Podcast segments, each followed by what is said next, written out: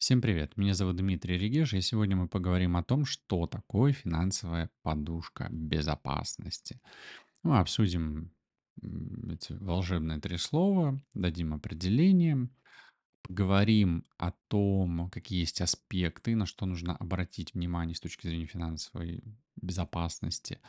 Но и при этом дам один важный аспект, обсудим один аспект, почему порой э, финансовая подушка безопасности это хорошо, и почему порой это не очень хорошо, и как она может навредить тому, кто ее решил создать. Итак, финансовая подушка безопасности это сумма денег, отложенная на случай непредвиденных обстоятельств или чрезвычайных ситуаций. То есть это своего рода финансовый резерв, который помогает обеспечить финансовую стабильность и уменьшить стресс в случае внезапных расходов или потери дохода. И есть несколько аспектов этой подушки, как я уже сказал, но мы сейчас обсудим один важный момент.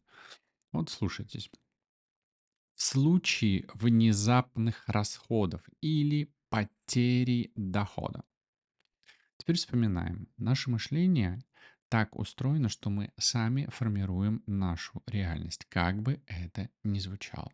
Стукнуться мизинцем о кровать это делаем мы. Запнуться, говоря этот э, подкаст, это дело рук моего мозга. То есть зачем-то это происходит. То есть все, что с нами происходит, где мы находимся, что мы делаем, это все дело рук нашего мозга.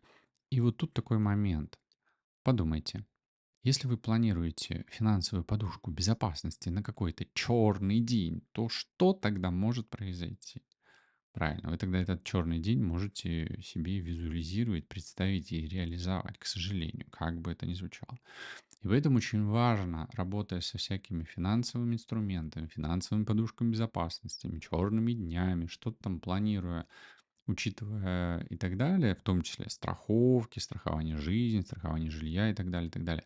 Очень важно не заниматься ну, этим формированием этого всего в своей реальности. То есть необходимо работать с мышлением. С другой стороны, конечно же, если не делать финансовую подушку безопасности, не думать о своей безопасности, ну, допустим, нет возможности поработать с- со страхом, ну или точнее будем говорить так, нет желания работать со страхом, а при этом не хочется делать финансовую подушку безопасности, потому что Дмитрий так сказал. Но тут может возникать стресс.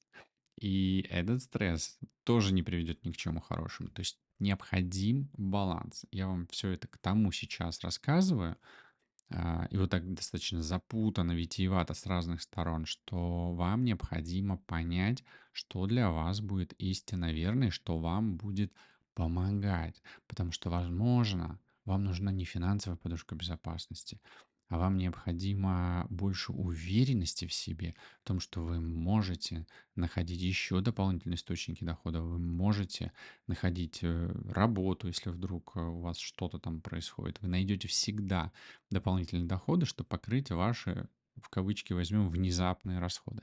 Вот это правильная позиция. И с этим, может быть, лучше работать. Но в первую очередь, конечно, в этом могут помочь специалисты, эксперты, работающие с подсознанием, которые могут где-то там в вашем детстве найти первопричину, те самые страхи, которые привели вас к необходимости и желанию формировать эти финансовые подушки безопасности.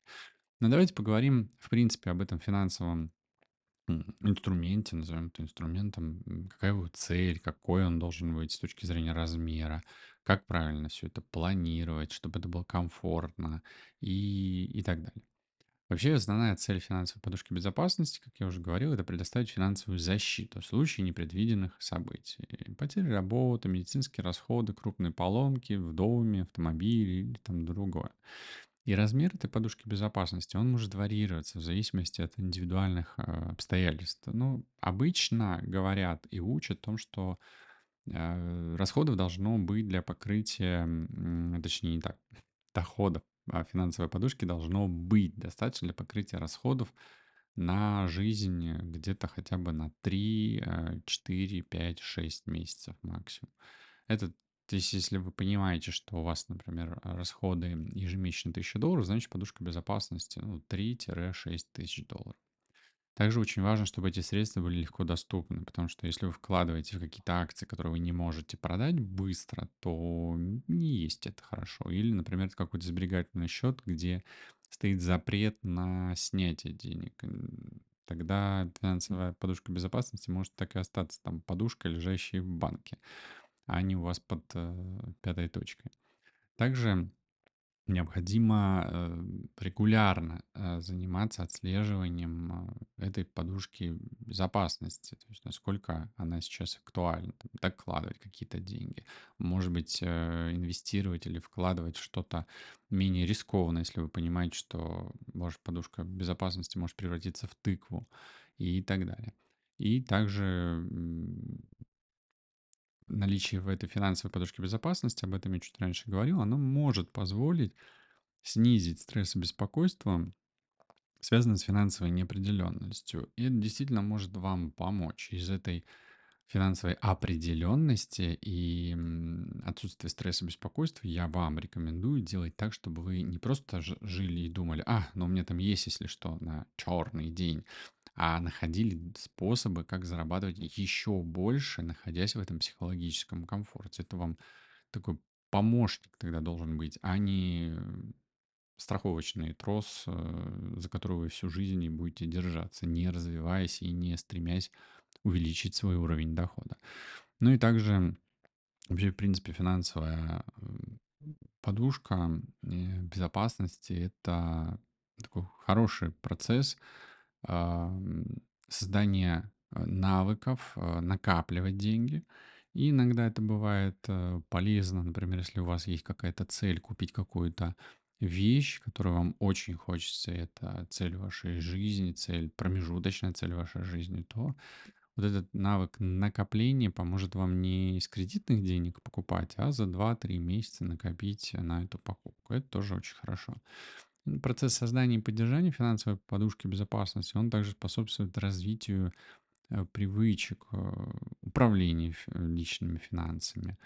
Сколько процентов нужно откладывать, сколько процентов э, можно снять из этой, допустим, финансовой подушки, в каких случаях и так далее.